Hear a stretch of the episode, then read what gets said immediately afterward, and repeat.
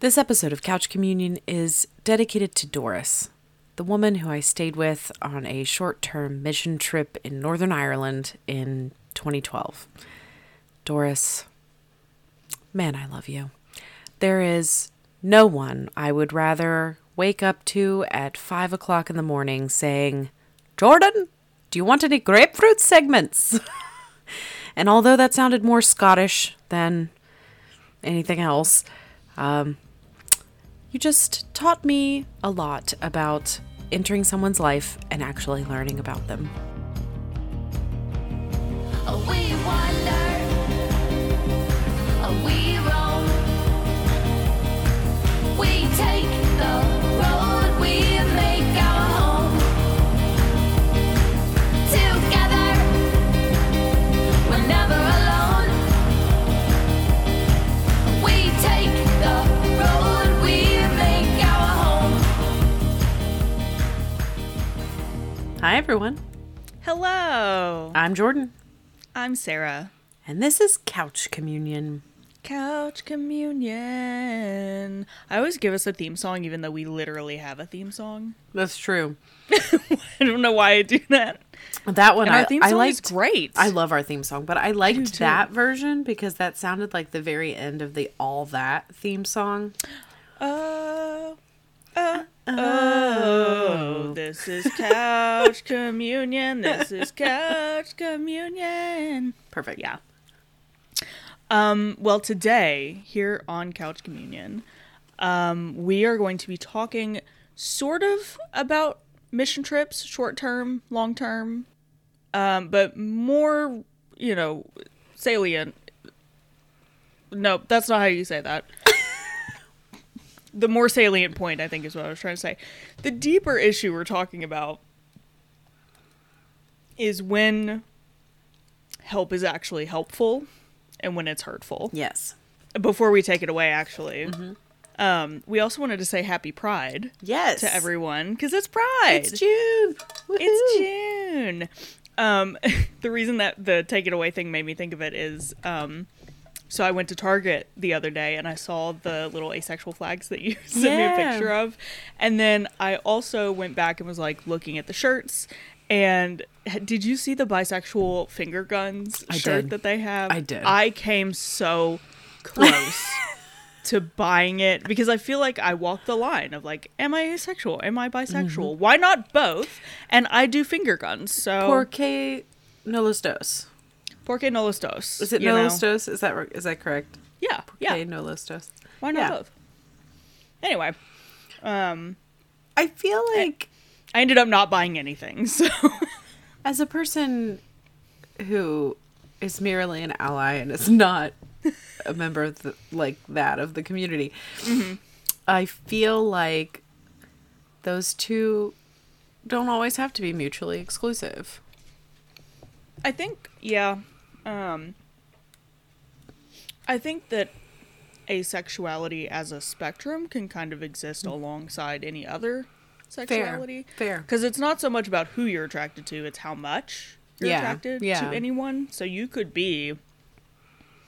I think that's when you get into, like, romantic orientations. And that's a whole other ballgame. That's very, like, Tumblr 2015, and I just can't go back there in my mind. I just can't do it.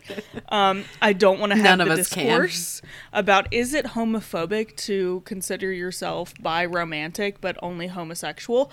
I don't know. And I don't want to know. I don't want to talk about it. Listen, our intersectional identities are extremely complex and we just need to accept that. Yeah. So, yeah. But Happy Pride, everybody. Yes. Happy Pride. All that to say. Happy Pride. We love you. And we hope you are living your authentic life. Yeah. And most importantly, God loves you. Yeah. I would also, before we get into this topic, want to say, we finished doing our giveaway. Yeah. First of all, thank you to everyone who has bought stickers because we've had quite a few of those. You guys are awesome. And we did pick a giveaway winner, and it is Melody. And Yay. She's super sweet. So shout out to Melody. I'm very excited that you will have some stickers. with you all the way in Texas. So, hey, Melody, that's it's good halfway to know. Across the country. Yeah, yeah. It's good to know that you're a person who is out there listening. When Sarah told me about the contest winner, I was like, oh, that's weird. There's actually humans listening to this thing. Yeah, in different places that don't know us. Yeah. Have never met us. And you know, they say the stars at night are big and bright deep in the heart of Texas. Isn't there a clapping thing after that? Isn't there? I don't know. Catherine's going to kill us. We need to call Catherine. Yeah. It's June. It's Pride. We have we have contest winners. Also, this past Sunday was Pentecost. Yeah, growing up, I think we just mentioned that it was Pentecost, and that was kind of it. We had very little sense of the liturgical calendar. Oh, well, yeah, Baptists. No. Nah. I'm sorry that I'm crossing my fingers because I know that means thinking, you've got something. I do have something to say. I was thinking, I was like, haven't we talked about Pentecost on the podcast before? We have. Because our 1 year podiversary is the 11th. Oh, hey. So that will be the day after this episode comes out. That's on a Saturday. Oh, how so sweet. We've been doing it for a year. Oh, a whole year. We have a whole year of podcasting. Oh, my goodness. I feel like I should have gotten you a gift. Well, you still have 4 days, so...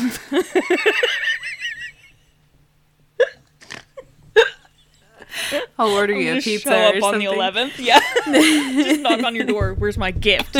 It's Christmas. Where's my present, Slick? Oh, man. No. Yeah, we'll have to... I don't know. We'll have to do something. Yeah. Maybe. Yeah. We'll think about it. Any highlights from your past week or from your Pentecost Sunday? I skipped church. So fair. No, I kind of forgot it was Pentecost. Your tongue of fire was a mere ember. A mere smoky. You know when you try to start a fire and you have kindling and then it just whoosh, blows out? That was my tongue. I'm not even close. I always pictured the tongues of fire... Mm-hmm. As actual, I always pictured it they were sticking out their tongues and their tongues were a flame. Mm-hmm. I never thought about it as a flame licks. It's a tongue of fire. Yes. I always thought about it as I guess I always did too. I'm now realizing that I am just now. Never thought about it that hard. Well, because there was the whole thing about speaking in different tongues and different languages. Yes. And so I always just pictured people standing around being the fire on my tongue. And now I speak French. It's a miracle. What is tongue in French? I don't even remember. It's probably tongue. I don't know. I completely interrupted your thoughts on your last week or so. I don't know. I feel it's also important to acknowledge that it has been a hard couple of weeks as far as world events and shootings and just... Every day something new, it seems. Mm-hmm. Yeah. But not new at all. I had a weird experience. Maybe it was the day after the shooting in Texas. And I went to McDonald's for lunch and I had to go inside. And there was a guy that kind of followed me in. And he was one of those people that just talks to strangers. And I'm like, I don't know you, but I'm not going to be rude. So we were standing up waiting for our food. And so he starts saying man, have you heard all the stuff that's happening? Around the world, it's just crazy. And I was like, yeah. It sure is, I know. But anyway, he ended up being very nice, and he was said something, just about racism. But he was like, "But I wouldn't be worried, sitting here next to you. I wouldn't." I was like, "Okay, thanks." Thank you. I'm going to get my food and I'm going to leave now. I think that just means you're very non-threatening and kind. Yes, but also I'm like, you are still a stranger and I don't really want to sit next to you and eat lunch, so I will be going back to my office now. It kind of makes it feel like you're about to be just like, my mom tells me not to talk to strangers. Just walk away. Also, I gotta go. I got my McDonald's, but now I gotta go back to my mom's car. She said I could play in the play place, but I don't think it's open because the door's locked. But I tried to go in. Last time I was in the play place, I sneezed everywhere, and this kid next to me got really mad because he slipped in the snot. Anyway, we've gotten extremely off topic. Yes. You know, the spare change has rolled deep into the couch at this point. Yeah. Yeah. I mean, we are really, really digging for that McDonald's money. And we do not have enough for chicken nuggets. Our God.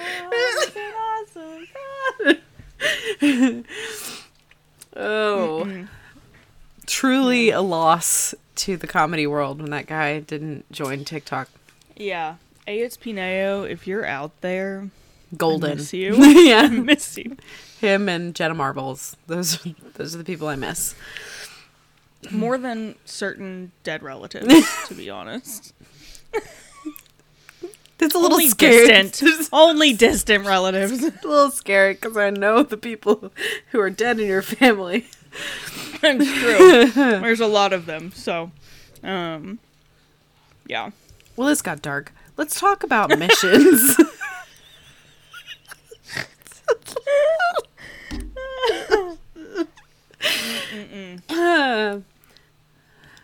Yes. So speaking of Pentecost, there's no smooth transition. There's no way. It's not gonna happen. That's okay. So let's talk about Pentecost in the church. Yes. Missions. Let's talk about it. Helping people. Mm-hmm. Okay, so I'm gonna be honest, I don't know where it came into my ether in the last couple of days, but somebody somewhere, it may have been the reverend that spoke at my church this weekend, it may not have been, I don't know, put a lot of emphasis on how Jesus talks about the poor and the marginalized, and kind of put a lot of emphasis on, well, he specifically says, blessed are the poor, blessed are the meek. And it's not this sense of like, oh, poor them, bless their hearts. It's like, no, they have knowledge of value because of their situation, and like they are truly blessed. Mm-hmm. I do know that this week in church, the reverend did say in his sermon, he was talking about a theologian whose name I forget, who emphasized that Jesus never said, worship me, but he did say, follow me. And so he was like using that as a way to say, like, there are things that we should be doing that we don't. And there are things that we were never told to do that we uphold as this specific thing that we do in church and in Christian life. That's a very good point. Yeah.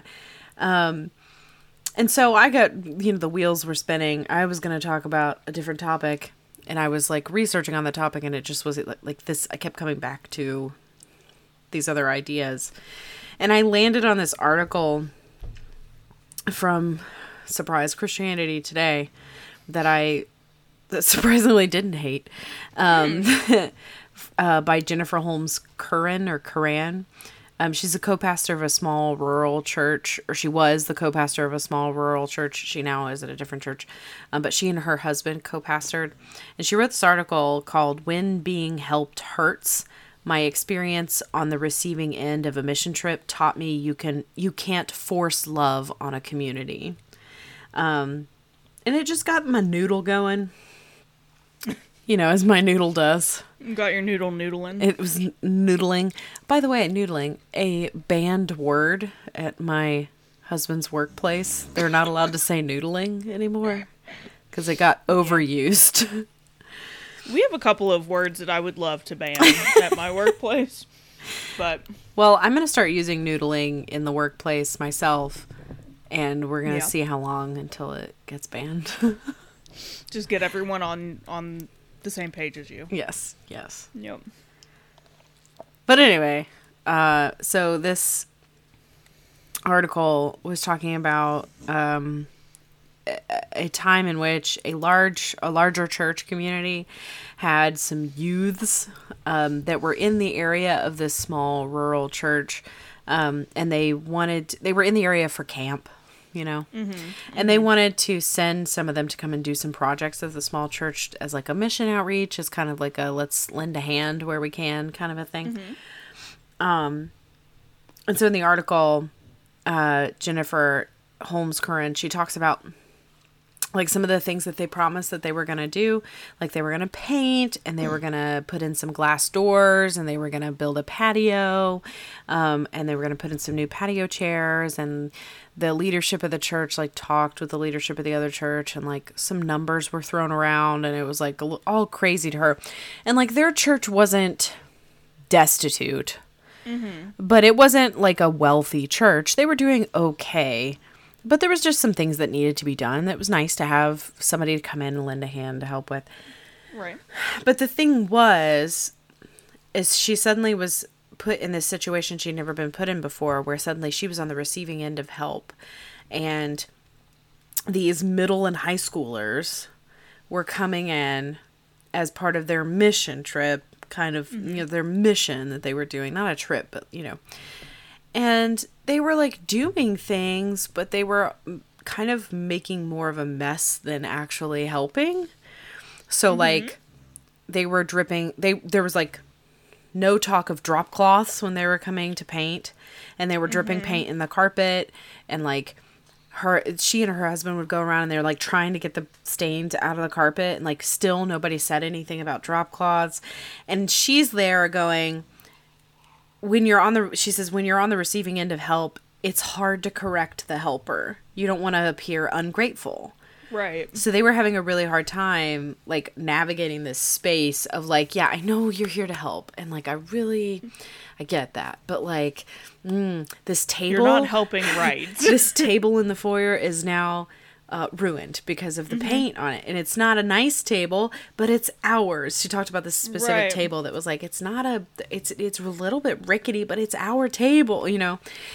And it just really struck me the way that she was talking about it. Like they left some screws sticking out of things. There was like some bad carpentry jobs that had to be somebody had to come in and fix them. The patio that they built was like a gravel patio. And so like most of their elderly and disabled congregation couldn't use it. They never put in the glass doors. They never brought the patio chairs. They insisted that the church needed a basketball goal. The church doesn't need a basketball goal, and it's never been used. And she said... The thing that really hit me was she said, we felt injured because their service did not feel like love. Love requires intimacy and knowing, but this felt like we were only a means to their ends. We could have been any church, any group of quote unquote needy people anywhere, and their behavior would have been the same. We became the faceless object of their service, used to teach their children, to drum up some good religious feelings in them, to bring them closer to Jesus. So basically, they felt unseen. They were, I mean, like, they basically were an opportunity for the giver, not the receiver. Right. And so I got to thinking a lot about, like, missions and how we look at missions. Because it's summer. It's like that, it's that time when everybody's like, oh, we're going to go on our summer mission trip. We're going to help all the needy people. And you really just don't take a second to think about, like, what that person actually needs, or if they need anything. And you know, too, it's also pamphlet season in my neighborhood. Oh, gosh. I live in a neighborhood where there's a lot of rental housing, and I say this only because I say this from a place of having family that has been on Section 8 for a very long time. There's probably a lot of people in my neighborhood who are on Section 8, which is a housing assistance program. There's, that's just in my neighborhood. I love my neighborhood. Right. We have an ice center that's like right near us. We have really vibrant, community. There's a lot of kids in my neighborhood. There's, a lot of really friendly people we talk to when we go on walks and stuff. We've met people's dogs. We've, made friends with a few people in the neighborhood.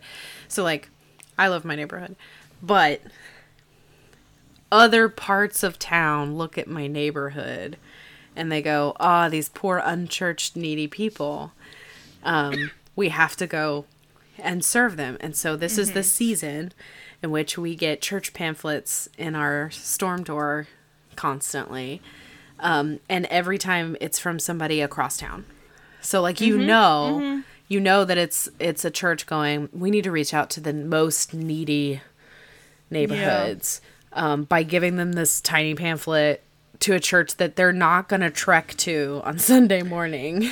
Yeah, we should make them pay $4 a gallon for gas to get all the way across town to come to our church, the best church. Yeah. We're not going to take time to get to know the people in this area and, have a community event or, just say hi. We're just going to leave a pamphlet in their door. Yeah.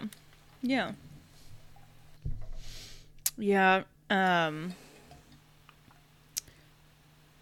It's very interesting to me, the correlation between the way that churches think about poverty and unchurched, quote unquote, demographics. They have nothing to do with each other. They sure don't. That is one thing that I appreciate about the church that I grew up in, is that they do have a lot of outreach programs. They have a huge soup kitchen and food pantry. I don't want to say huge. They just serve a lot of people. And they have a clothing ministry. But they are literally in the community that they serve. And the people in that community, some of them, come to church there. So they feel led to help that community because they are a part of that community and they understand them and people in the community trust them. If another mega church, unnamed, take your pick, there's a couple there's a few from other parts of town, decided that they wanted to minister to people in that neighborhood, they would be like, get out. We don't know you. What do you want with us? And I think, too, it's the, we've talked before about, helping people and expecting nothing in return. You shouldn't, because I know we've talked about it in my work, that as a food bank, you can't make people sit through a religious service to get food, because that's weird, and it's holding food hostage for a religious service. But I think it's the same kind of attitude of, you should be willing to help people whether or not they come to your church. It doesn't have to be a membership grab. You can just help people in your, everyday life. Yeah. And just be a generous person. And it has nothing to do with trying to get them to come to your church or your religion or your whatever. Just help them. Just help them. It's almost like there's kind of a... Well, it's like a bait and switch, really, is a lot of times what some of the quote unquote service activities that churches do end up being, where it's we're out here because we really care about you and your community, when the reality is it's no, we need you to come to us. And that's why we're coming to you, because we want you to come over here. Yeah. It's not just because we want to serve this community and let it be what it needs to be for itself. But we want you to, it's almost, I don't want to say this, but it's come to the dark side, Well, well, I wonder too, some of these churches that I'm thinking of, if they actually had someone who was from a lower socioeconomic neighborhood who didn't have nice clothes and maybe, you know, I don't know, didn't have the, like, cleanest lifestyle or a nice car or whatever. Like, how long, if that person did come to their church, how long would they accept that person without expecting them to change? Yeah. And assimilate to their church? Yeah. Because I feel like it's like a pet project for some people. Mm-hmm. And it's like an inspiring story. And this poor man, he didn't even have money to buy gas to put in his car, and now because our church is so generous, we have now paid him all this money, and look at him, he can buy nice clothes now. Mm-hmm. And he, you know, he's not hooked on drugs anymore because, you know, and it's just to make you look good. Yeah. The story, it's like the story of that person doesn't become a story about them. It becomes a narrative, a cautionary tale or a didactic tale for the person who's, you know, the white savior. I don't want to say white, not necessarily white, but the savior that comes in and lifts them from the mire and is like, you know, it's a story about them and about their faith and not about the person that it should have been about. Exactly. And that's the thing that Jennifer Holmes Curran was saying in this article. She hearkened back to theologian Gustavo Gutierrez, and she said, he challenges us by saying, so you say you love the poor, name them. And then she says, a name is a good place to start. A meal is better, and a life together is even better than that. Real love requires knowing, listening, understanding. It cannot be foisted upon people from a distance. And she talks about the people who, during this time of like botched middle school missions in her church, the people who actually made a difference were people who returned. She talked about a girl who who while everybody was working, she decided to come and give childcare for people in the community. She just watched their kids, and then she ended up, you know, becoming Facebook friends with some of them and checking in over the years, and like continued that relationship. There was an engineer who worked with the kids, who came back and checked on things and fixed some things, and like also became friends with them and checked in with the members of the community. People who like returned and maintained contact and who did things that were needed, or people who just, she said, would just sit with them and have a willingness to like spend time with them. Those were the people who actually helped and who whose love was seen, versus people who just came in, got the job done, and left. So, yeah, I think about mission trips I've been a part of in the past. Because I really never went on mission trips. Like growing up, we didn't. I think actually the Northern Ireland trip is like the only mission trip I've been on. Yeah. And I think that, which I don't know if we want to talk more about this later, but, and maybe I'm biased because I went on this trip. But we can talk about I was going to talk about Northern Ireland, so. Yeah, okay. Because I know we're sitting here talking about, like, the bad parts of mission trips. I do feel like that was a little bit of a unique experience because we were kind of invited into this this church. They request... I don't know how it worked, but... We were through World Gospel Mission, weren't we? Yes. World Gospel Mission will coordinate things like that. So they will actually... And I looked this up today. So they will actually find... So basically, like, you tell them about your group, the people around you, and the people that are going to go. Mm-hmm. And unfortunately, like, it sounds like a menu that you choose from. Gotcha. So, like, their short-term service missions, I literally had it open in my phone. Basically, it says... If you're willing to expand your worldview in a place where God is working, consider organizing a short-term missions team.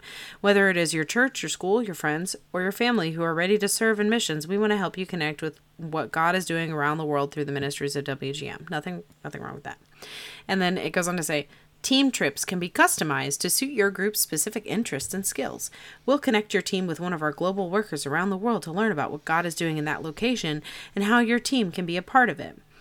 And then it goes on to say things like, what do teams do? We try to give each team a combination of work and ministry. Global worker on the ministry location. The global worker on the ministry location determines what ministry the team will have according to the makeup of the team and the needs of the ministry location. Ministries you may be involved in include construction, maintenance, vacation Bible school programs, kids clubs, medical and dental outreach, and more. So Gotcha. The churches connect and do say, hey, this would be great if we could do this or that. And then WGM goes and they have an organizer who says, okay, I got a group of college students who none of them seem like they really have any carpentry skills. Let's have them run a VBS at this church over here that's asking for it. So they do make connections. And I don't think there's anything wrong with that. I think the way that it's presented feels very it feels giver oriented rather than recipient oriented. Right. And I think too, the fact that when I think of a mission trip, I think of building houses in Haiti or, things like that. Or, starting an orphanage in a remote village, very, I don't know, stereotypical things. So I guess to me, a VBS, they could have had college students from Northern Ireland do their VBS. There was nothing special about us or that we thought was special. I think it was just maybe only the novelty for the kids. Yes, yeah. Hang out with these Americans. Exactly. Because they were excited about it. They were very excited. They asked us if we knew Beyonce. Yeah. I think someone asked me if I knew... they asked me, maybe it was Beyonce, and I said, no, do you know the members of One Direction? And they were like, no. And looked at me why would you ask me that? I'm like, it's the same thing, babes. Well, also, do I look like I know Beyonce? If I knew Beyonce, I would not be here, friend. I hate to tell you. Yeah. No, I think as far as, community outreach goes, VBS, to me, feels the most harmless. Mm-hmm. Because it's childcare. It's basically childcare for a couple hours. Those kids worked us. Stuart. It was rough. I still remember Stuart. Stuart's probably well into high school or college now. Gosh, so that's been 10 years ago. That was a decade ago. Yeah. Ooh, I loved Stuart, but dang. I see. I hopped on the team super late. Let's be fair. I hopped on the team super late because I didn't have my missions requirement done for graduation. And I hopped on the team and they didn't really have a job for me. So I'm going to be honest. I don't remember a whole lot about the VBS part of it. I remember playing cards in the church fellowship hall and being told to stop playing cards because they were a denomination that does not play cards. Well, they didn't even tell us to stop playing cards. They just took the cards when we weren't there. Yeah. That was funny. Yeah. I remember I remember all the meals because it's me. I remember the food. Yes. But that was something. What was Pastor Albert's wife's name? Rhoda. Oh, man. She was great. Made us she was a cook and a half, too. Uh-huh, yeah. But...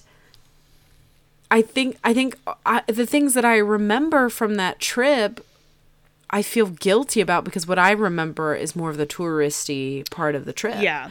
I don't remember a lot of the surface. I didn't really go into that mission trip with the attitude of I am a servant of the Lord and I am going to influence these children for Jesus and I am just going to give back to this community. It was I get to go to Northern Ireland. Sweet. For a week. And also, we're going to help these kids out as a price of going. Not a price, but working really. For our trip. And I mean, the VBS and working with the church and stuff was also a really cool part of the experience. I loved all those people. Margaret, who I lived with, was a hoot and a half and was up so late all the time, had food ready for me and the girl that I stayed with. Doris had tea. Literally, we would come in at midnight. Yeah. And same. She would be up watching Bonanza on her on her living room TV, and she would go, "Oh, I'll make some tea." And I'm like, "Doris, I got to be up at 5. Yeah, I'm going to bed." And no, she wanted to sit and have tea, and she wanted us to tell her about our day. Yeah. Very sweet. I love Doris. She was great. She got me. I think Margaret was 91 when we were there. Oh my goodness. I'm pretty sure she was old. But she was the best. I do not know how old Doris was, but she looked older than Margaret. Yeah. Yeah. But anyway. It's funny that you say that about the cost, like the price of going, because I found this blog on Share Faith magazine. I don't know what this blog is. But it came up, and it was an interesting read. It was 5 Reasons Your Short-Term Mission Trip Might Do More Harm Than Good by Daniel Threlfall. I don't know. Anyway, one of the reasons was, one of the reasons was a bewildering financial value system. And he says, many churches take mission trips to third world cultures. We Westerners have a lot of money. They don't. Thus we spend, which, you know, we're talking about us going to Northern Ireland, which is like a Western country. So it's a little bit different. But it says, thus we spend money to visit them and provide something for them, spiritual, material provision. The very fact of our doing so sends a message. Let's say 10 teens spend $2,000 each to go to Mexico for 2 weeks. The trip costs, to those round numbers, $20,000. Thus, it costs $1,428 per day for the team to stay in Mexico. What are they doing? Perhaps hosting VBS, painting a church building, or distributing literature on busy street corners. The Mexican believers aren't ignorant of these costs. They aren't ignorant of the fact that they themselves could paint the building or give tracts to others. They have some idea of how much an airplane ticket is, how much Columbia hiking boots cost, the price of an Osprey backpack, and the sticker price of an iPhone that's used for taking pictures of playing Flappy Bird. Perhaps these Mexicans are living on $4 a day. What does the cost of this trip say to the people? What messages does it send regarding our financial values compared to theirs? What does it say about the value of their own labor if they were to do the work of building a church or running a VBS? How could this trip impact their view of American Christians? It's impossible to say exactly, but how often do we go into a country without even thinking of the impact that the trip itself will have, regardless of the individual interaction with the individuals that are there? Which I thought was interesting because I didn't think about that as far as like a person who's on the receiving end going, gosh, these people really shelled out a lot of dough to come over here and do a mediocre job. Whereas we could have done probably a little bit better than their mediocre job and spent less money. What does it mean about the money that they spent and why they came over here and all that stuff, you know? Right. And wouldn't everyone just be served better if you just took the money that you spent to get down there and just donate it to a local cause? Yeah, yeah. That's a very good point. I had not thought about that. It's definitely an aspect that I hadn't really thought of. VBS though. I mean, yeah, I think I don't know about like flying that far to go put on a VBS. But I think the VBS itself, it's a good thing. It's a good way to connect with your own community. Right. I think the kids had a good time. They enjoyed having Americans around. Yeah. We talked about the armor of God. We did talk about the armor of God. We gave them all, didn't we give them all toy swords? Well, they were cardboard and aluminum foil. And then they just went around hitting each other. Yeah, that was a misstep. Yeah. We knew that was going to happen. We taught them about David and Goliath. Yeah.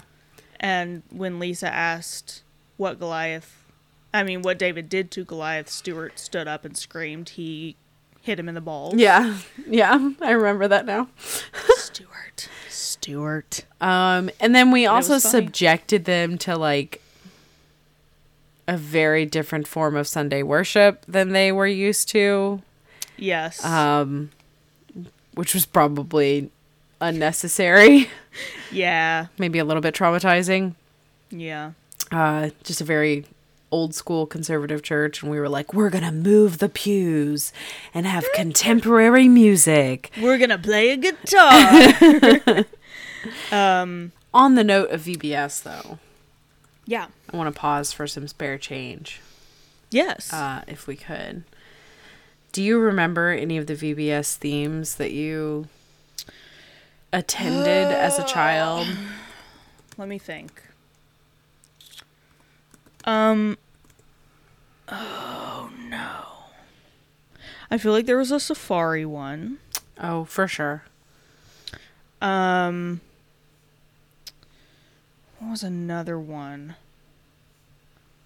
Maybe like a underwater kind of theme. Always. We didn't have any. I don't remember any like super specific like branded.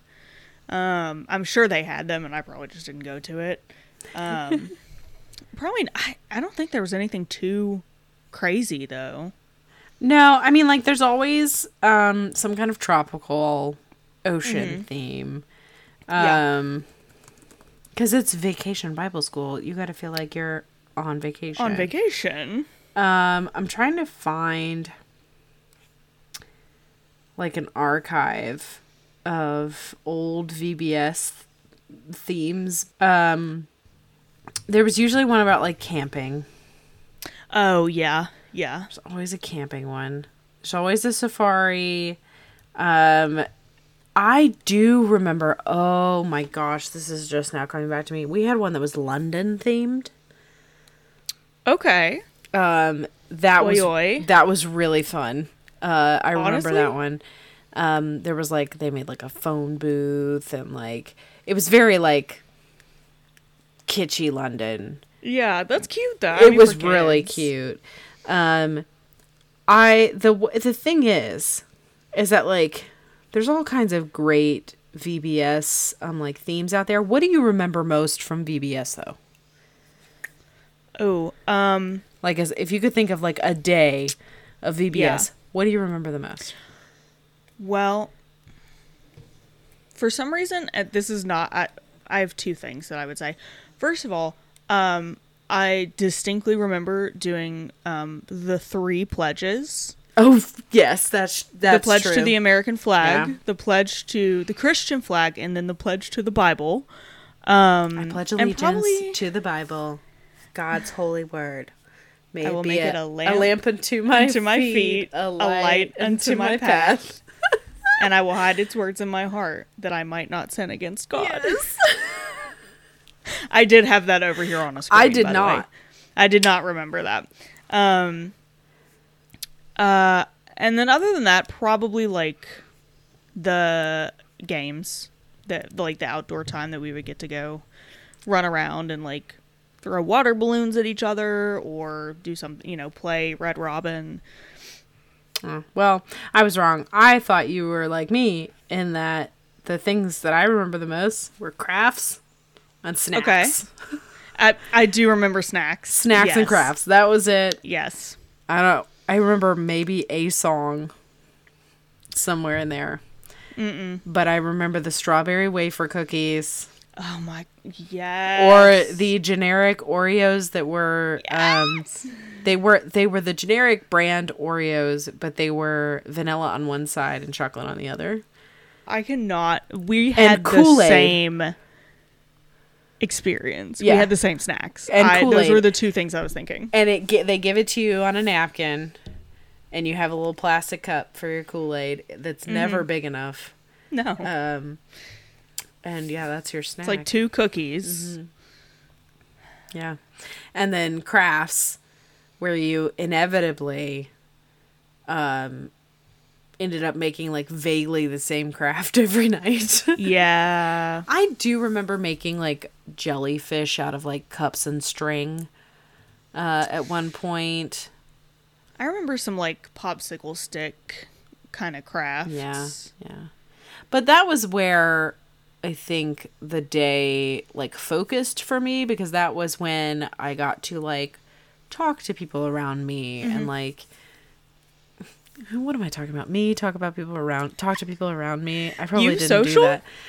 I probably talked to like my grandmother who was serving the cookies. Yeah. No, but it was like the chance to like kind of get to know the space mm-hmm. of the church.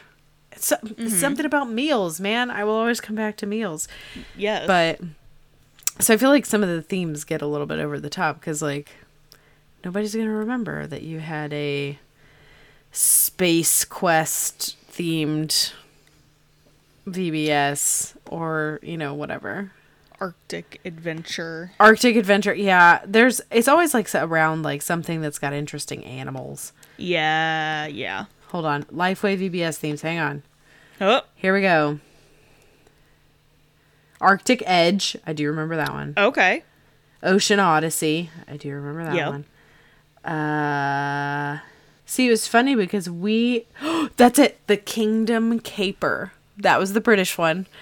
The Kingdom Caper, and it was like a Sherlock Holmes like mystery. There was a mystery that built over the whole course of the week. Yeah. And I was very into it. That's the only theme that I actually like. It was not over the top. It was my jam. It was the closest I was ever going to get my church to say Harry Potter. Yeah. Like, very true. Very true. It was the only one. But I'm going to be honest with you, all day today, I've been trying to find weird VBS themes. Mm-hmm. Can't find one. I can't find weird ones. They're all cool. I mean. Well, I think I was telling you this the other day. A church that's nearby me is doing like a Nickelodeon themed VBS. Yeah. And I was like, what? I would have loved that as a kid. Yeah. I was obsessed with Nickelodeon. I mean, like, some of them can get kind of cheesy. Yeah. But they're not, like, weird. They're not, like, that church in Winnipeg that's, like, doing the Lion King Easter services. It's things like, this one I just found is Maker's Fun Factory. Created by God, built for purpose. That's not bad. No. Gospel Lights, Sunspark Labs. Sun, S-O-N, Sunspark Labs. So, like, a science-themed one, which is interesting. Zoomerang, Returning to the Value of Life. And it's Australian Outback-themed. Yeah. There's surprisingly a lot of Australian Outback-themed VBS themes. Shipwrecked. We did Shipwrecked. Okay, that one... That one's a little lame. Saddle Ridge Ranch. Rounding up. Oh, we found it. Rounding up questions. Driving home answers. Oh, my God. Lifeway's Saddle Ridge Ranch.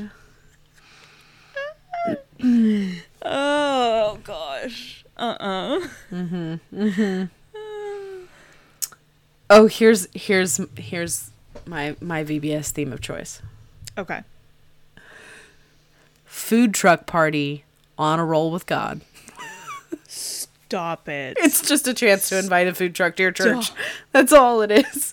And I'm here for it. On a roll with God? Yeah. It's like the whole time is snack time. Yeah. It's one big snack time. Here's one. This one's Knights of North Castle. I don't know what. Ooh, like a medieval... Quest for the King's Armor. It's probably the Armor of God. But it's got it like a dragon as like a little dragon as part of the logo. Here's the thing, my church would have never done that because fantasy. Nope, we don't do that. Can't do fantasy. We don't do fantasies. Dragons? No, dragon is the beast. No, we don't do. Oh, you're right. No. Right.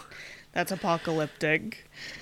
But yeah, VBS I think is like the most harmless mission that a church can do.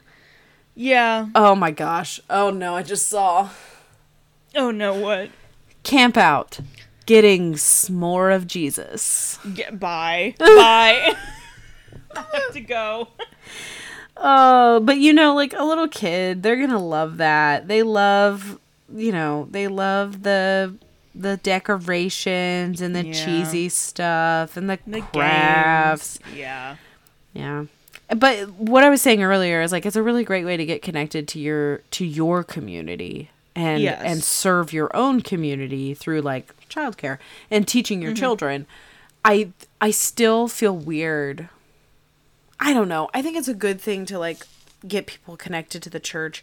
But like my church used to send a bus out to the not even that local, kind of far away, to a trailer park to pick up kids to bring them back to the church to do VBS, which I don't think is inherently bad. There's nothing wrong with that. It just felt like that same thing where it's like, let's drive across town to find these children who are needy and they need us, instead of going across town and doing something that they actually needed. Yeah, I just on the note of like community, I wish that instead of, I don't want to say there should never be international mission trips, because again, you know, I think it depends on the situation, but if you genuinely have a heart for service, then I feel like you shouldn't be that picky, if that makes sense. Like, you have a local soup kitchen or a local animal shelter, a local Hope Center that I'm sure could use your help and would really need it. And that's where you're needed. Yeah. You know, you're not needed for a week to build a house in Puerto Rico or wherever. And it's about like what do they need? What is it that they actually have need for? Like, I mean, I think about, I've taken classes about cross-cultural study and education, and you think about kind of the life as an ethnographer. Ethnography is a form of research that you can do as I don't want to get this wrong, kind of like an anthropologist, where you're going out there, and ethnographers, they do qualitative studies where they actually get, they live in the communities of people that they're studying. They get to know the culture, they get to know the people, they become a part of that community fully, well, as full as they can, because there's some things that you'll never understand because you didn't grow up in that community. Right. And a lot of times that, I think of what they do, their service, quote unquote, not that they're a religious, you know, situation of any kind, but their service is telling a story that gets to be seen, like showing a people group and showing people authentically, because they have they've taken the time, they've made the commitment, they know these people, they understand them, rather than going to a community, deciding what that community needs to make it more like your own community, and giving them something that they don't need at all. Right. Right. Yeah. Well, I think this is a good opportunity for us to kind of take a pause and take a quick break. Yes. But we will come back and we will talk a little bit more about some of the spaces in which churches offer their help where it is definitely not wanted and definitely not needed. And in places where service, I have a couple examples of places where service may not necessarily be oriented the same way we're talking about here, but shows a really good example of how we should serve. So we'll talk about that in a bit. Okay.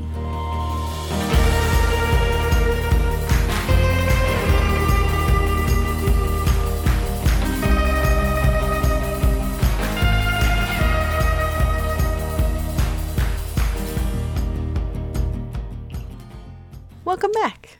Welcome back. Here we are. I let my dog out and now I'm back. He has Your dog had a bathroom break. I had a bathroom break. Yeah. It was good for everyone. Yeah. He has a it's raining, and he has a built-in umbrella because he has a cone of shame so that he doesn't lick his sutures. Where'd he go? Was that you? He disappeared. We can't trust him at all.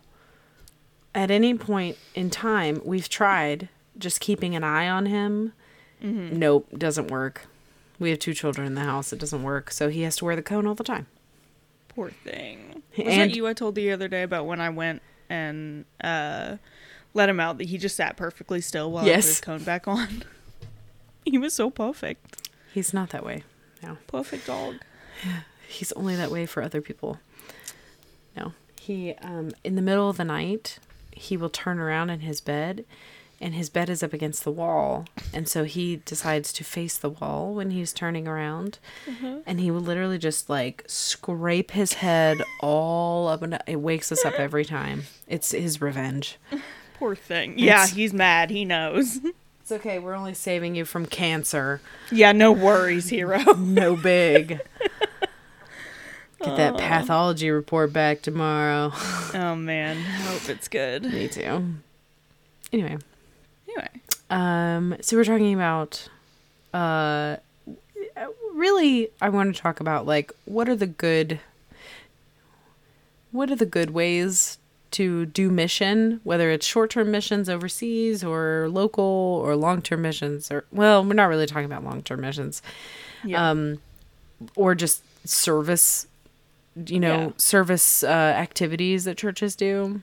How to mission responsibly. Right. And it was timely that we talked about this now for many reasons, but one of the reasons is because it is June, it is Pride Month, and you see a lot of, I think it's very trendy right now mm-hmm. for churches to go to Pride events and say, God loves you. We're sorry for the way that churches have treated you. Yeah. And then to like, flip the switch and basically be like, we love you. God loves you. And God can make you better. Yeah. He can heal you of this sin that you have. Affliction. Yeah. This struggle. And I actually was reading this article on Religion Dispatches by Chrissy Stroop. And it's called A Note to Churches During Pride. If you're not LGBTQ affirming, keep your water. So I saw that title and I was like, click. Yep. Gonna read this. And it was actually a really great read. It wasn't totally directly on point with what we're talking about here, but some of it really resonated, where she was talking about basically that service without understanding, like we were talking about, that to love someone is to get to know them. And that service without understanding means kind of lying about what you're about. And she said in the article that really honestly during Pride, she doesn't even worry about the crazy street preachers mm-hmm. because they're at least honest about who they are. Woof. It's the ones who do the bait and switch. She says these efforts amount to deliberately deceptive bait and switch tactics, and they center anti-LGBTQ Christians' feelings over the feelings, health, and welfare of LGBTQ folks. Which is really what Jennifer Holmes Curran was talking about when she said that basically, you have to,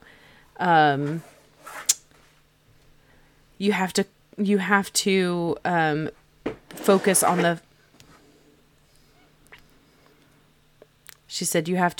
on those being served, not the feelings of your volunteers. Yes. And so, what Chrissy Stroop talks about in this article is basically like you're more concerned with the hurt ego of your church than the people out there who may need a reminder that God loves them exactly how they are and values them how they are. Yeah. Yeah. And the article goes on to talk a lot more about why this approach has happened in the recent years in terms of like churches getting a lot of heat for not being affirming. And so then they kind of had to change their tactics to seem like they were affirming, specifically in LGBTQ plus spaces, as non-affirming groups try to seem more like friendly. It's definitely worth a read. It's on Religion Dispatches if you are so inclined. But I really felt that when I was reading it, because I've seen a lot of churches say, yeah, we're going to be out at Pride. And I stop and I go, your church is going to be out there? Mm-hmm. Why? I remember there was a Facebook group that I was a part of. I don't know if you were, but it was a group of like young adults here in Lexington. One of the people that was in our college class had told me about it. And that exact same thing happened a year or two ago, of people posting being like, we're gonna go to the Lexington Pride and handouts, whatever, about Jesus. And I was like, you had me in the first half. You had me going in the first half, but I know that person that posted it is not affirming. So I was like, red flag. Yeah, major red flag. It's like that they're actually going, hey, we're going out. It's like in their mind, it's the equivalent. And I say this kind of jokingly, but not really. It's like in their mind, it's the equivalent of being like, we're going to go to this country where Christianity is illegal and we're going to preach the gospel to these people, even underground. That's kind of the attitude sometimes that people take when they go to Pride, is that like, they're like, we're going to go out to Pride and we're going to hand out water bottles, but really we're gonna bring people home to Jesus. Yeah. Newsflash, some of those people, for one thing, do not want to come home to Jesus. Mm-hmm. Jesus was never their home. Mm-hmm. And we need to be respectful and understanding of that. Mm-hmm. Second of all, there's a lot of people out there, they're sitting at home with Jesus already. Exactly. They are perfectly fine. I learned this week, a couple days ago, that Marsha P. Johnson, who was like do you know about Marsha Johnson? Mm-hmm. Okay. Just explaining to our listeners. Marsha P. Johnson was kind of like she's credited for kind of starting the gay liberation movement. Yeah. Her and Sylvia Rivera, I think was her name. And they were both trans women, women of color, and anyway, I learned that Marsha was like super devoutly Christian, and people would see her. I guess she was maybe Catholic. There was like a Church of Saint Veronica or something. I was reading an article about it. I can't remember the whole thing, but she was very involved in like community outreach, and especially because this was like the height of the AIDS epidemic, and so she would go and like help people who were terminally diagnosed or dying, and she credited a lot of that to her, like she referred to herself as being married to Jesus, and that kind of like service ideal. And so I think it's very, like, just like you said, I think a lot of Christians assume that either you're one, or that you're either gay or in the LGBT plus community, or you're a Christian, and there's no in-between. I'm like, I'm here to tell you, there's a whole lot of in-between. Oh, yeah. Just in the past 5 or so years, I feel like every year I'm more aware of more Christians in the LGBT plus community. And it's I think the most amazing part about learning that, because I'm in the same space where I'm learning more and more about members of the Christian community who I thought were excluded in all corners.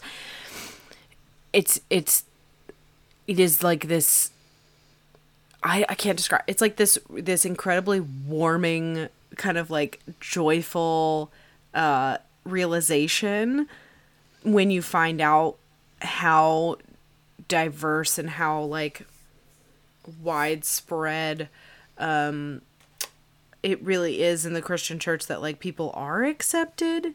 There is still an incredible amount of non-affirming grossness. Yeah, however, long way to go. Yeah, however, it was like really eye-opening to me, who grew up in a place where it was like, no, this is Christian doctrine. This is like, this is how everyone thinks, to then go, oh, not the case. Not the case at all. Yeah, I can remember being, and this is so telling, this is one of those things that you look back on your life and you're like, why didn't I put the pieces together? So I remember being like 12 or 13 on the internet, which back then was like, whew, it was the wild west of internet. But like Googling, can you be gay and Christian? Mm-hmm. And there was like a website, I think that was like Q Christian something.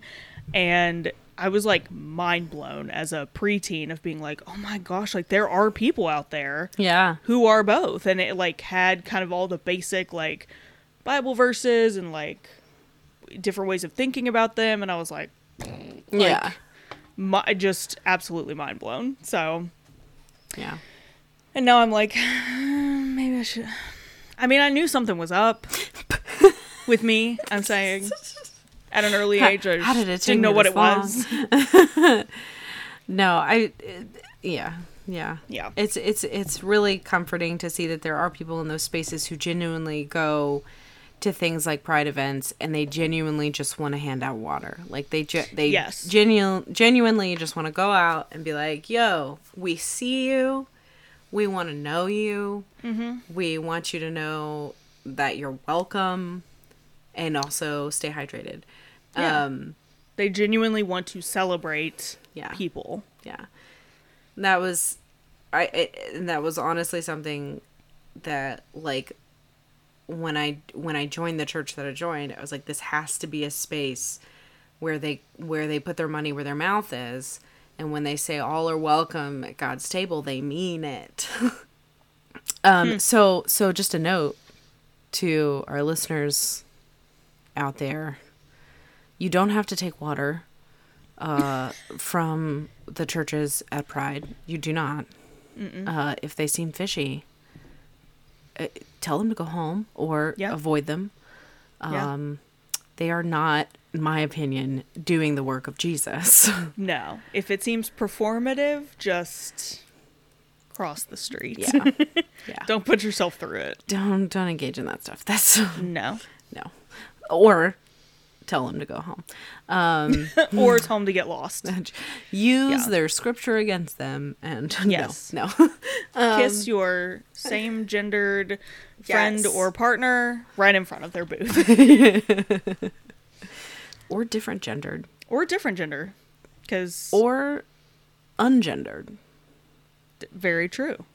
All of the above. All of the above. Just kiss someone in front of them. Yes. Kiss someone. Kiss two people, you know? They're really not fond of public kissing regardless. So if they're of the evangelical persuasion, they're probably not about kissing no matter who you're kissing.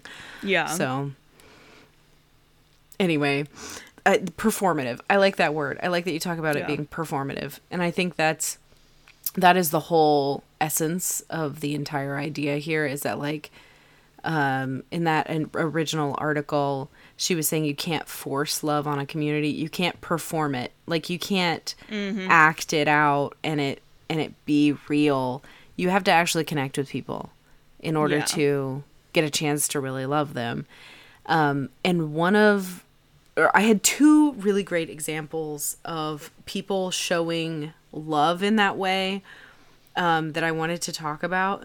Neither of them have to do with church-related missions at all, but they're wonderful examples of how to serve people. Yeah. The first was surprisingly John Green, the well-known YA author who I absolutely love. Yeah. His books have been banned a lot because they, in a lot of evangelical circles, and very conservative school systems, they're like, it's obscene. The stuff in his books are obscene because like people have sex and there's gay people and you know. How dare he write about real life? So he got on YouTube and he was like, he did this video called "My Religion and My Banned Books," and he was not really talking about missions at all. not at all. But I thought it was really poignant what he was talking about. He was talking about stories and writing stories that help us see the humanity in ourselves and how stories can help us understand people who aren't like us, and how stories that are written in an authentic way can highlight that humanity. But through doing that, he talked about his time working as a chaplain at a children's hospital. And he talked about that, like, you know, people say that his writing is obscene. He saw obscenity all day long because the things people were going through were obscene. Yeah. But he said in this video, he said, one of the things I learned as a chaplain is it's not about me, and it's definitely not about my beliefs. And he goes on to talk about his job, and he said, my job was to listen, to really listen. I was there to hear their pain and acknowledge it. As my supervisor also often told me, don't just do something, stand there. Which I thought was incredibly poignant to what we're talking about here, is that a lot of times in order to serve someone the best, what you do is you acknowledge them. You stand there. You listen, you see them, and you allow them a space to be seen and understood, rather than going in with this preconceived idea of how to help them. Yes. Sometimes people don't, most of the time, people don't need your help. They need your understanding. Yes. Because that's the only way you're really going to be able to help. So, chef's kiss to John Green. Also, it's very interesting to hear him talk about his faith, because he doesn't talk about it. He very purposefully doesn't talk about it online because it's the internet and I don't wanna. I don't understandable. Blame him. Absolutely get it. But it's very interesting to hear him talk about it in that perspective. Mm-hmm. The other example that I love so much. Uh-huh. A man who I quote almost every day, mm-hmm. Chef Jose Andres, who is just the most beautiful human being there is on the planet. Uh-huh. He's a Spanish chef. He was very famous in the 90s and early aughts when celebrity chefs became a thing. Yeah. He has a documentary up on Disney Plus right now called We Feed People. It's about him and his founding of World Central Kitchen. They provide meals to people in the wake of natural disasters. And so I was watching this documentary because I love him. Because one of my favorite quotes ever is, we build longer tables, not higher walls, or something like that. It's been misconstrued a bunch of different ways, but basically he says you build longer tables, not higher walls.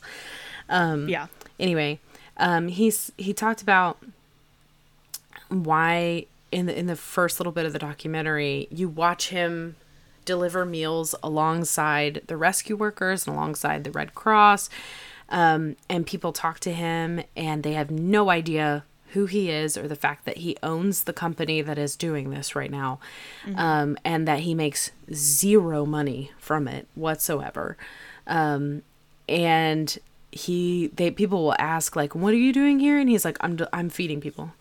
Like, in the first 10 minutes of the documentary, he is on, like, this amphibious truck rolling through floodwaters with stacks and stacks of aluminum casserole dishes of meals that they are delivering across these floodwaters. And the water is so deep that their truck actually slips off the road and goes sideways while they're delivering the meals, and they have to abandon the meals and the truck. They get rescued by a boat. Gosh.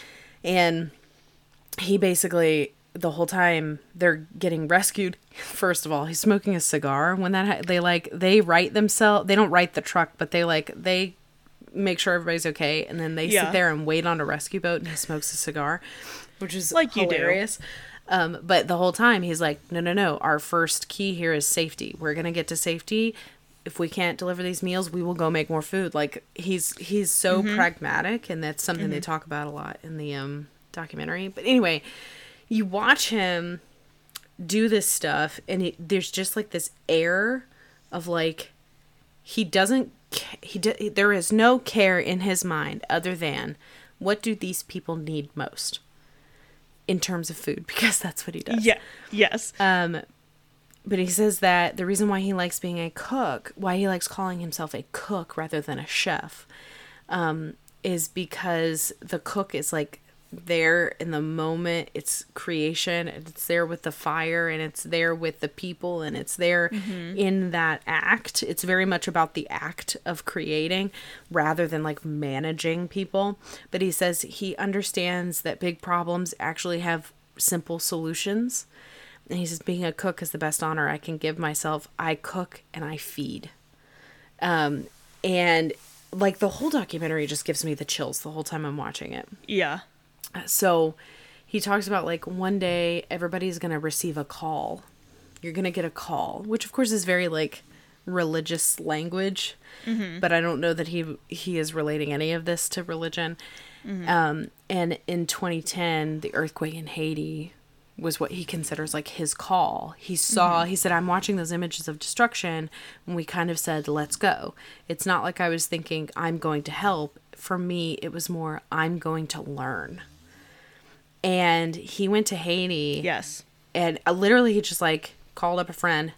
They got on a plane and went to Haiti with the stuff on their backs. And they just started talking to people and cooking with people who were locals there in Haiti. And they learned how to cook what they wanted to cook. They brought in the women of the mm-hmm. communities and said, what do you need? Tell us how to cook it. We're going to make you meals. And the women were the ones running the operation saying, no, you need to do this. You need to do that. You need to do this. Mm-hmm. And they did it how they wanted it. Yeah. And so like one of his partners in World Central Kitchen said on the documentary, you have to respect people. Food is about community. It's about having food your way, meaning the people who are in that local community, and not yeah. the way some white savior thinks it should be cooked. And y'all can't see how hard I'm nodding right yeah. now, but... And Chef Andres said, we make sure that what we're feeding is what the locals love to eat. And it was just this really beautiful image of somebody who goes into these situations and doesn't say, how can I be the best giver mm-hmm. in this situation? They say, what's needed here? Who are these people? What do they need? And how can I fulfill that need? There is no ego in what he does whatsoever. Absolutely. And of course, they they talk about Haiti so much, and then they contrast it with Hurricane Maria in mm-hmm. 2017 that hit Puerto Rico. Yeah. And the first thing you see is President Trump tossing paper towel rolls to a crowd of people who need uh-huh. supplies, and they need food. Meanwhile... Yeah. Chef Andres was there on the ground in Puerto Rico making millions of meals mm-hmm. And distributing them in whatever way he could. Mm-hmm. Literally was just like, they will do whatever they have to do to get people food. Right. And that was like the most perfect picture to me of what service and mission should look like. Mm-hmm. Just going out there and going, all right, how can I quote unquote feed you? What, mm-hmm. and really posing that question, not just posing it to yourself, but posing it to the people that you're going to see. Yeah. That's really cool. I need to watch that documentary. It's very good. I haven't actually finished the whole thing, but it's incredible. It's really, really good. Yeah. I really, really, really, really want to watch it. It looks so good. Yeah. Also, I believe he's on an episode of Waffles and Mochi.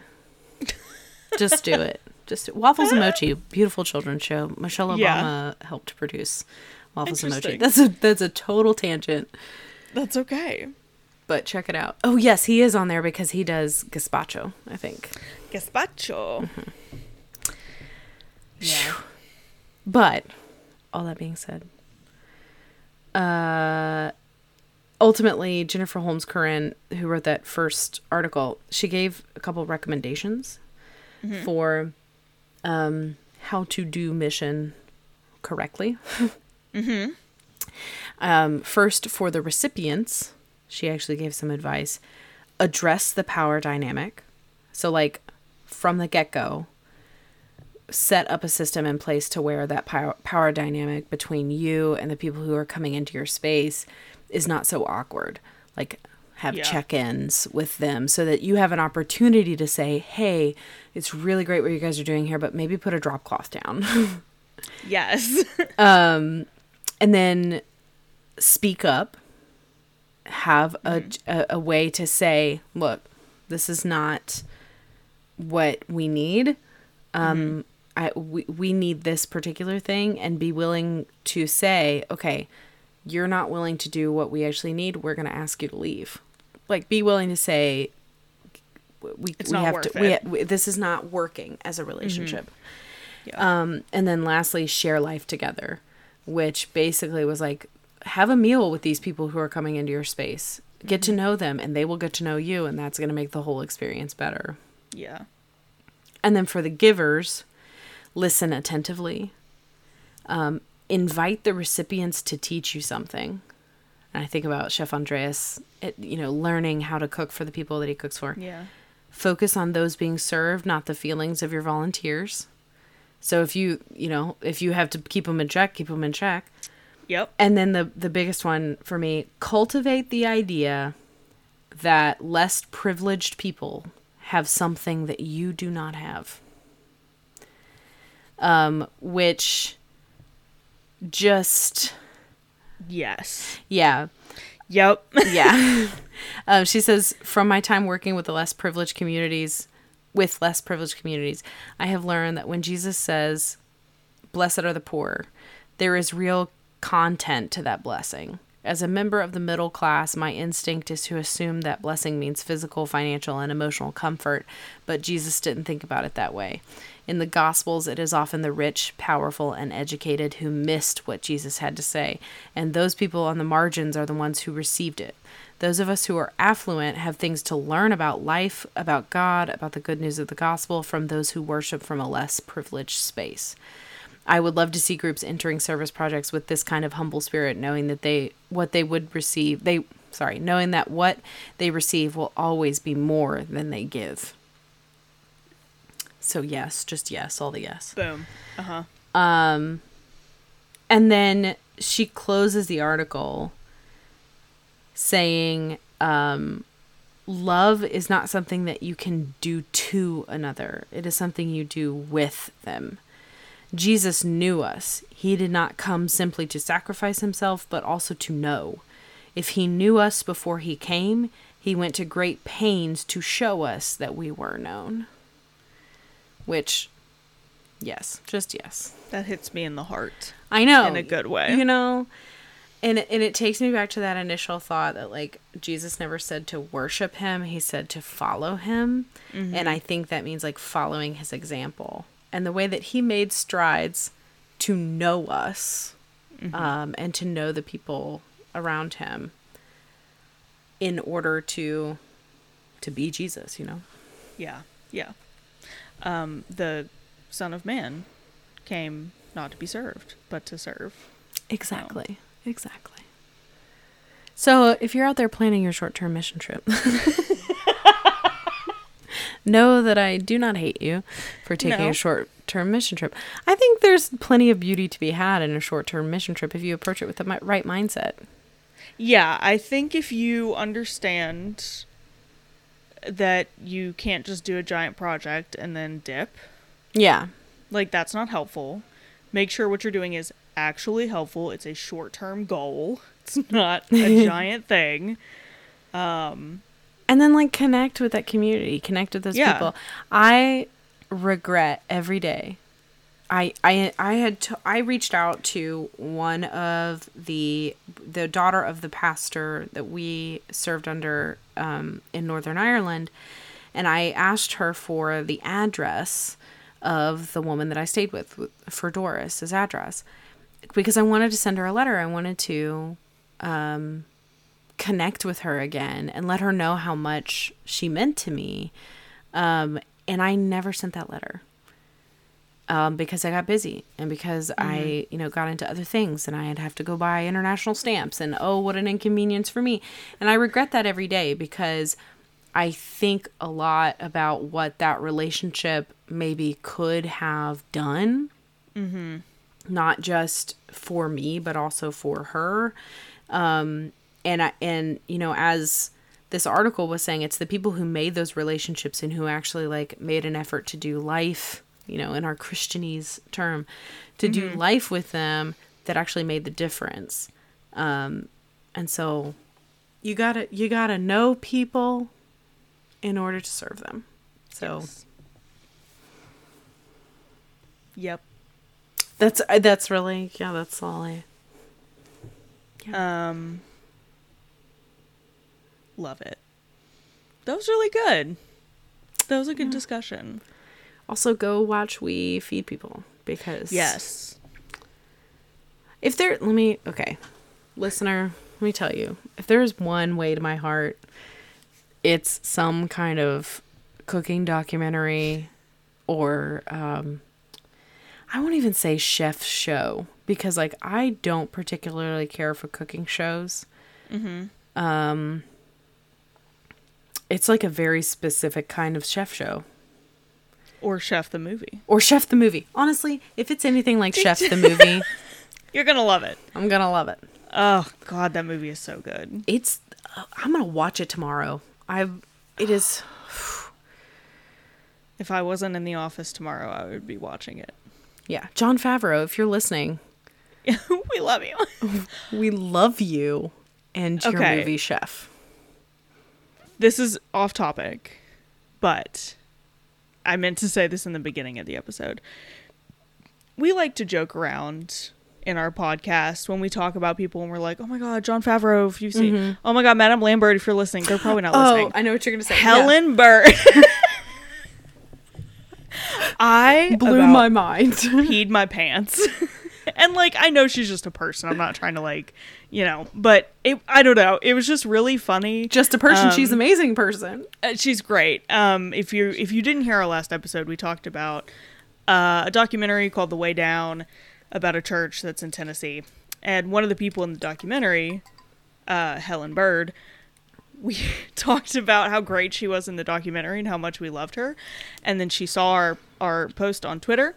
And she commented, and then she went listen, and then she listened to it, and I was like, "Oh, I hope it's not awkward that we talked about how much we love you." Then I lost my mind. And then I lost my mind. This was good. I think this was timely. Yeah, I think it was important. I like that we covered everything from Pride to VBS to. You know, I just like to.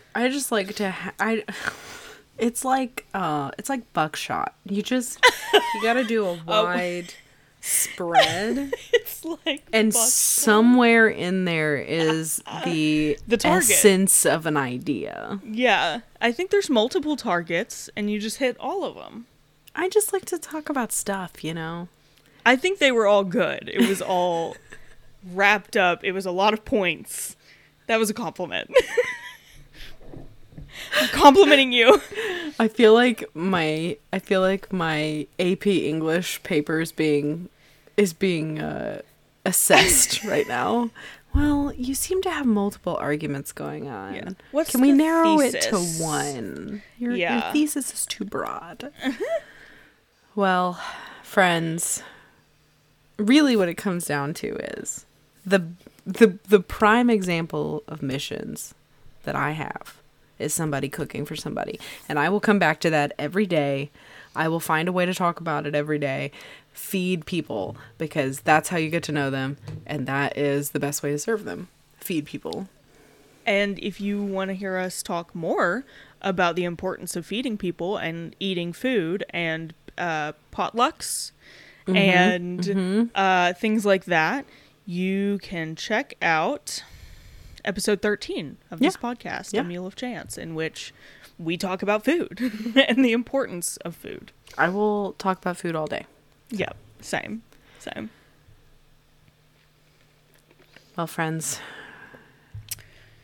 it's late. Is this it for us? I think this is it for us. I think this is it for us. Ugh. We love you so much, just as you are. Yeah. Have a lovely whatever day it is when you're listening to this. Try not to stay awake at night thinking about Sarah humming this song.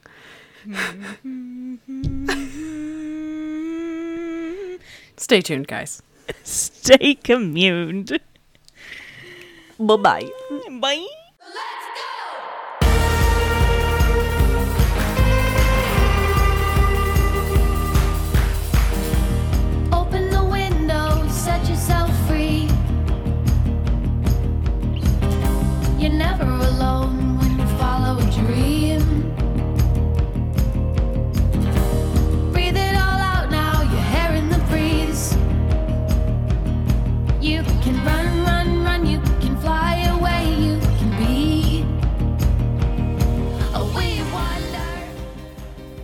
This episode of Couch Communion was produced by us.